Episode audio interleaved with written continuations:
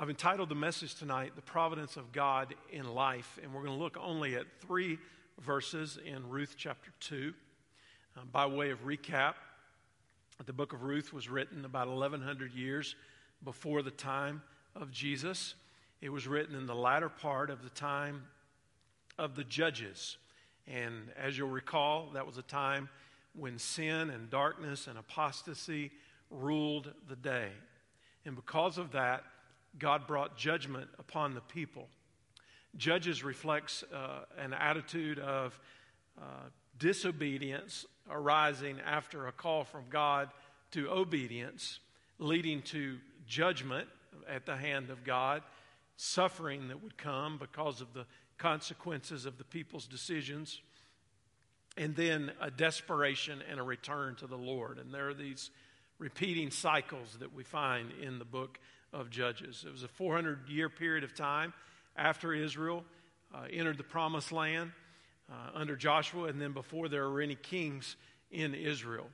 Now, the major theme in the book of Ruth is a theme of redemption, uh, which arises from this whole idea of the kinsman redeemer in Boaz, one who delivers and rescues and redeems. We're going to get specifically to the man Boaz as we get a little further into the story. But the back part of the story is that there was a man named Elimelech, whose name means God is my king. His wife's name was Naomi, uh, meaning pleasant one. They lived in Bethlehem, the house of bread, with their sons, Mahlon and Chilion. They were God fearing people, and there was a time that came in the land when there was a famine. The famine presented them with a decision that they had to make. Would they stay and try to struggle through and make it, or would they leave and try to find some help somewhere else? They made the decision to leave, and they went to the land called Moab, where they could work and find food. It was in Moab that each of their sons married Moabite women named Ruth and Orpah. They fell into hard times there trials, difficulties uh, in a pagan land, sorrow, suffering, death, all of it came, and maybe it even came uh, somewhat simultaneously. Some time passed, and Elimelech died, and then Mahlon and Chilion died, and here was Naomi left as a widow, and with her are her daughters in law, who are also widows. Naomi decided that she was going to go back to Bethlehem, and Ruth and Orpah was going, were going to have to make a decision about it. Uh, Naomi tried to talk them out of it. Orpah decides uh, uh, eventually that she's going to stay in Moab, while Ruth decides she's going to go with her mother in law. We saw in the last verses that we read and studied in Ruth uh, that there was a return, and also we saw in that the marks of loyalty of Ruth being committed to her mother in law and going with her. Now, out of this, we get the idea that darkness often precedes the light of grace. And even when it seems like there is no hope in whatever trouble it is that we're dealing with, there is hope. And a return begins from recognizing the circumstance that you find yourself in. Naomi heard that the Lord had visited his people and that the famine was over and that the way was clear for Naomi to go home. And a return would require for her and for her daughters in law um, really counting the cost and determining whether or not this was a good thing to do. And Ruth loyally followed her mother in law, and they went back to the place that would become the place of blessing, the place of Bethlehem. Now, what is clear is that Naomi evidently was a woman of character because she made a difference in the lives of her daughters in law, particularly Ruth, and influenced them. Uh, Naomi should be credited, even though she had some questioning words and even some um, bitterness, in a sense, toward God in her heart, because she did make the return. Uh, when she spoke of what God had done, she spoke of it in the sense that God was sovereign in her life. And we're reminded that regardless of what our attitude specifically might be, when we make the return to the Lord and for the Lord, we'll never be rejected. He'll always receive us and He'll always work in our lives. Now, we're going to look tonight in these verses at the sovereignty of God as the underlying foundation, and then the providence of God in terms of how the events unfolded. I would refer to the sovereignty of God as his determinative will, how God uh, determines what he's going to do and directs that in the sense of his providence.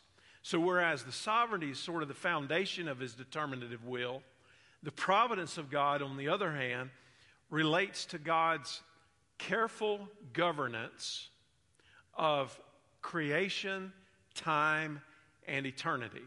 So the sovereignty is more related to the reasons underlying why God does what he does, consistent with his character. The providence of God has more to do with the actual unfolding of it, how the plans come about. The sovereignty of God is the belief that God is the supreme authority over everything and that all things are under his control. So when we say that God is sovereign, what we're saying is that God has the absolute right to do what he pleases according to his good pleasure, consistent with his character. And anybody that believes in the Bible believes in the sovereignty of God. It's plain on the pages of Scripture. And even in the most confusing and concerning moments, we know and trust that God is sovereign and in control. Now, think about it this way God's sovereignty, when I speak in terms of his character, flows out of his omniscience. He knows everything. It flows out of his omnipotence. He is all powerful. It flows out of his omnipresence. He is everywhere. And the truth that God is sovereign means that he has the power, the wisdom, and the authority to do anything that he chooses in his creation that is consistent with his character. So we believe that God is sovereign over all of creation, over all of time, and over all of eternity. Acts chapter 17 and verse 28 says, In him we live and move and have our being. Colossians 1 and verse 17 says, In him all things hold together.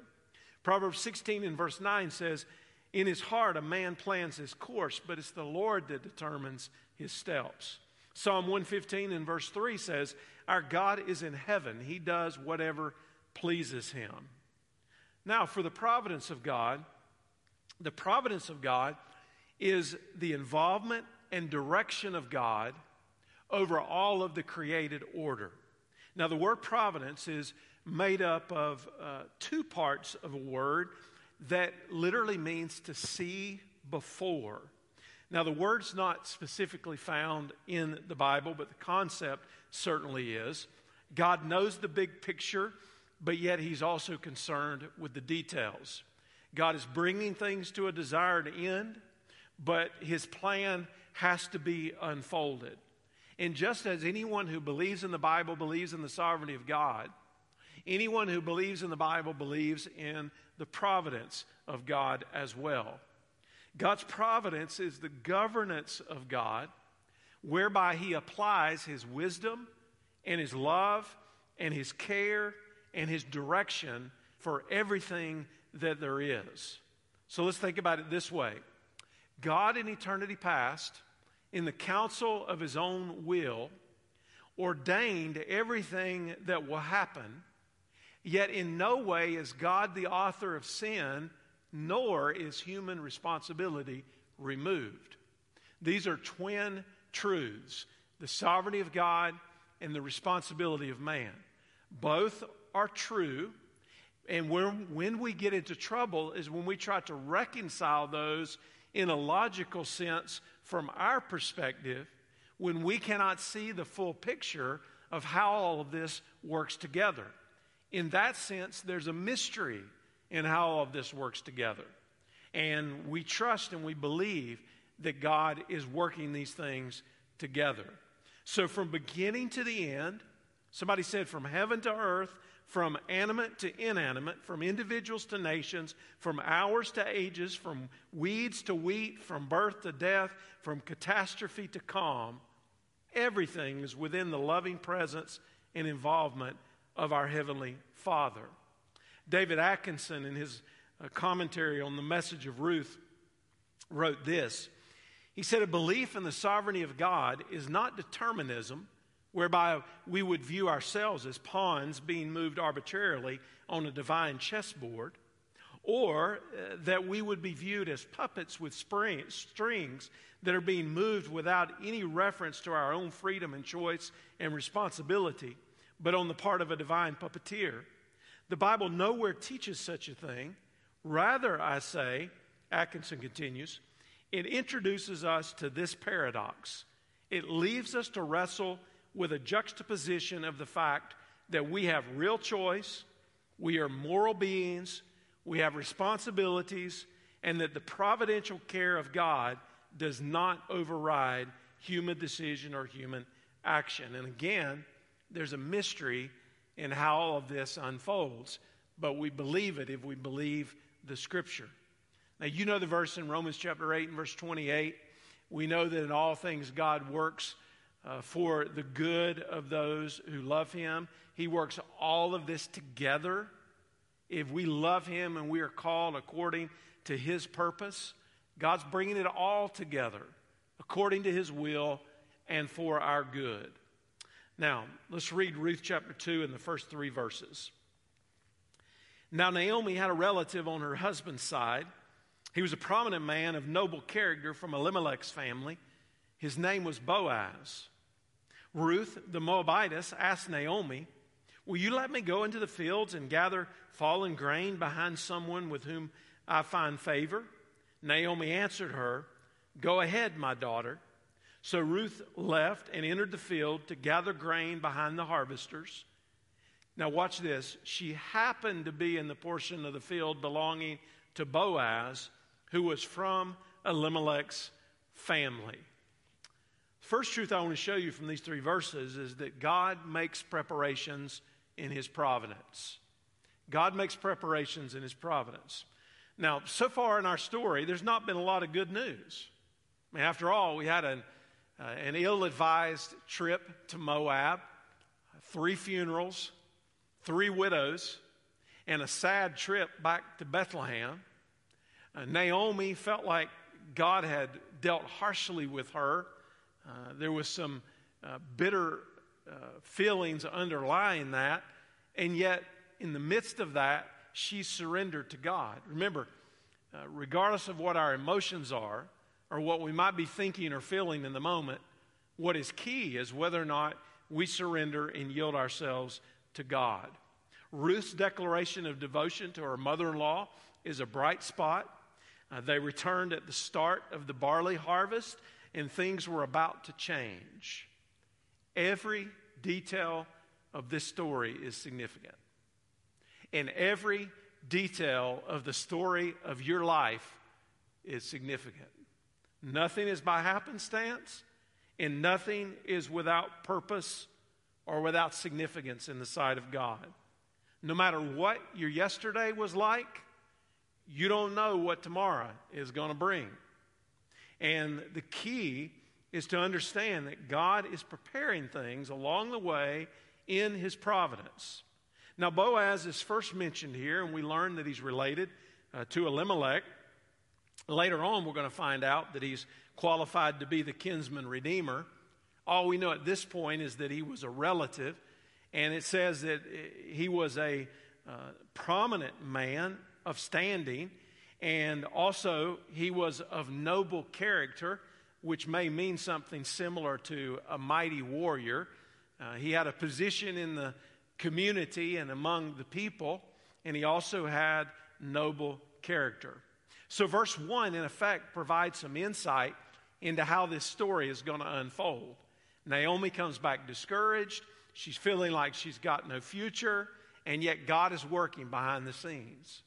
Understand that sometimes when we're discouraged, we can't see how things are going to work out. We don't know what's going to happen. God is still working behind the scenes to bring about His will. Or to state it another way, are you worried or anxious about tomorrow?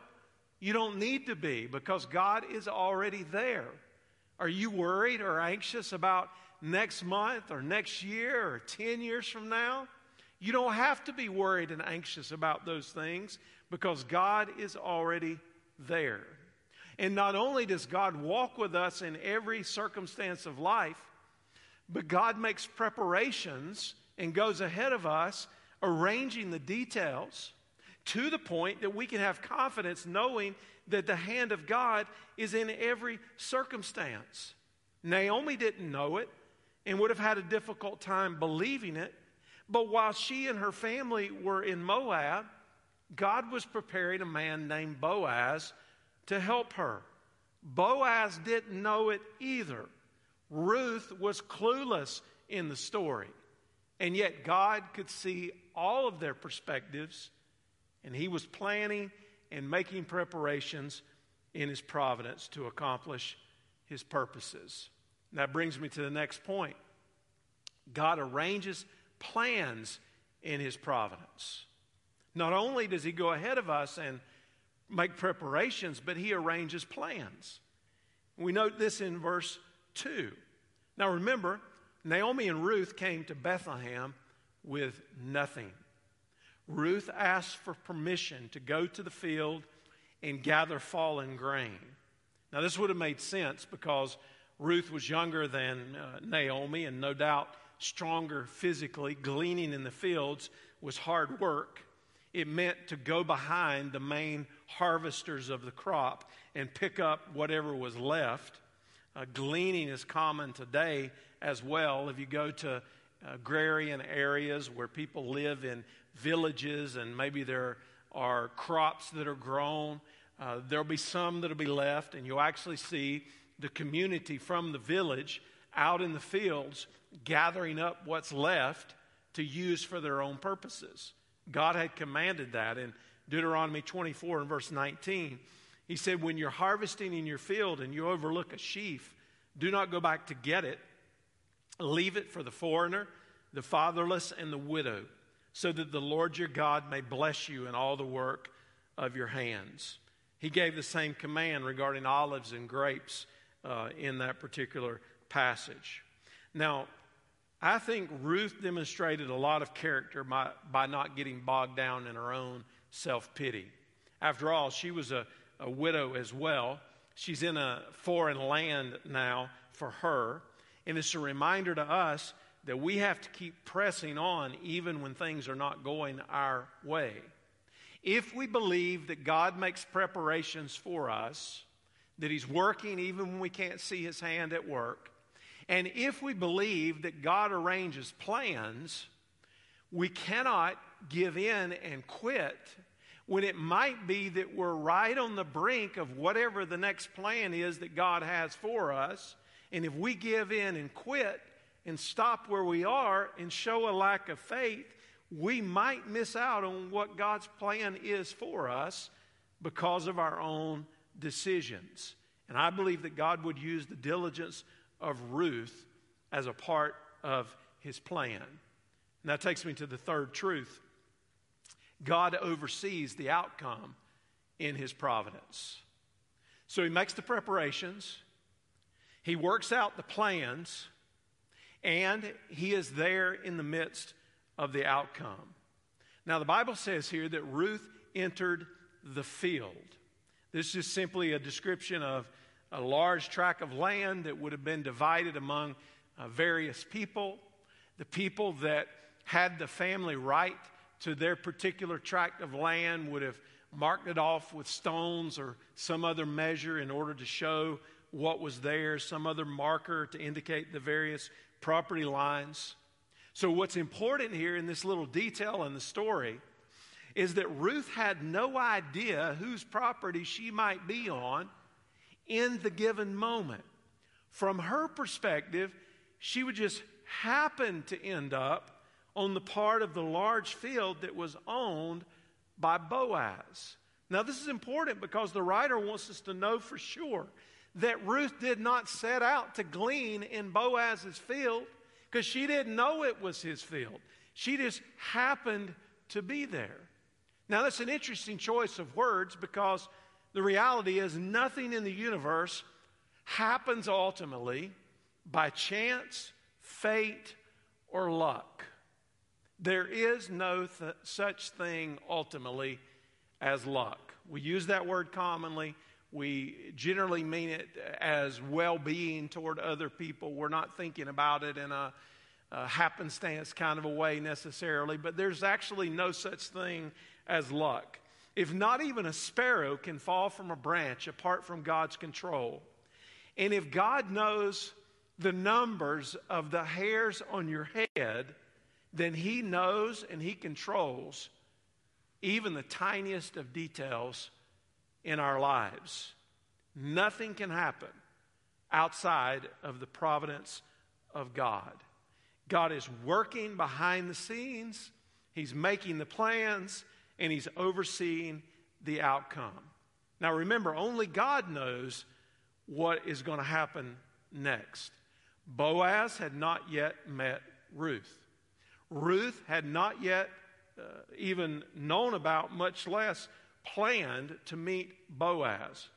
Naomi does not know that Boaz and Ruth are going to get together. She has no idea that God is overseeing the plan that would put Ruth the Moabitess in the line of the Messiah. And we cannot miss the significance of it all. And that brings me to a concluding thought tonight that I want to spend just a little bit of time on. And that is that the providence of God unfolds for us in the moment and in hindsight. Now, think about it this way God's providence for him, number one, he's outside of time, so he doesn't think about time in the same way that we do, although he has created time in a linear fashion as we experience it. But God's providence in that regard, if you think about it from the beginning to the end, is always in full view to God. He always knows what has already happened. He knows why it happened. He knows all the motivations of why it happened. He knows all of the different factors that it took for it to happen. He knows why He permitted it to happen. And then He also knows what's coming. He knows what your tomorrow is going to bring. He knows the full span of your life. And I think the analogy of a sunrise is a good comparison here. Somebody compared the providence of God to a sunrise in the sense that a sunrise does not appear suddenly before us, but rather it starts when a few rays of light begin to pierce the darkness. And then, after those few rays of light pierce the darkness, the light slowly begins to fill the sky until all of the darkness has vanished and we're walking in the sunlight of the day. And the comparison here is that the providence of God, which helps us to understand God's sovereign will for our lives, doesn't just suddenly appear in front of us. No, it slowly is unfolded as we look behind us and we can see certain markers and certain things that have taken place in our lives. As we pray and we gain understanding from the Word of God and how God's working in our lives. Uh, we begin to understand it in the moment, mostly from hindsight of what we have experienced and learned. And another commentator said the will of God's not a package led, let down from heaven on a string, it's a scroll that unrolls from day to day. And the way that we discover the plan of God for our lives is proceeding on the basis of common sense, careful thought, and specific action, not relying on our own insight, but trusting in God with the faculties that He has entrusted to us. So we can say, whether in good times or difficult times, whether in wisdom or foolishness, whether in laughter or in tears, God is working out His plan for us. And what happens is that the truth of God's providence in our lives builds humility, faith, and hope. While life is a mysterious path filled with unexpected and unknown twists and turns, none of it comes as a surprise to God. And we'll never walk through any of it alone if our faith is in Him. So, what I want us to think about tonight as we come toward a close and pray is how can you see and how can I see God's hand in our lives? As we look in hindsight, we pray for wisdom and discernment in the moment. How can we see, even in the difficulties and the tears and the uncertainties and the failures and the, the twists and the turns, how can we see God's hand on us? And what do we learn from that? And how does that build our faith moving forward? There's a song, or a lot of old hymns actually, that are wonderfully focused on the sovereignty of God. Uh, but there's a song uh, by Chris Tomlin. It's entitled Sovereign. And it's a, basic worship song that is from the perspective of the worshiper toward God. And I want to read in part the lyrics, and then I'm going to pray. Sovereign in the mountain air, sovereign on the ocean floor, with me in the calm and with me in the storm. Sovereign in my greatest joy and in my deepest cry, with me in the dark and with me in the dawn. In your everlasting arms, all the pieces of my life, from beginning to the end, I can trust in you. In your never failing love, you work everything for good.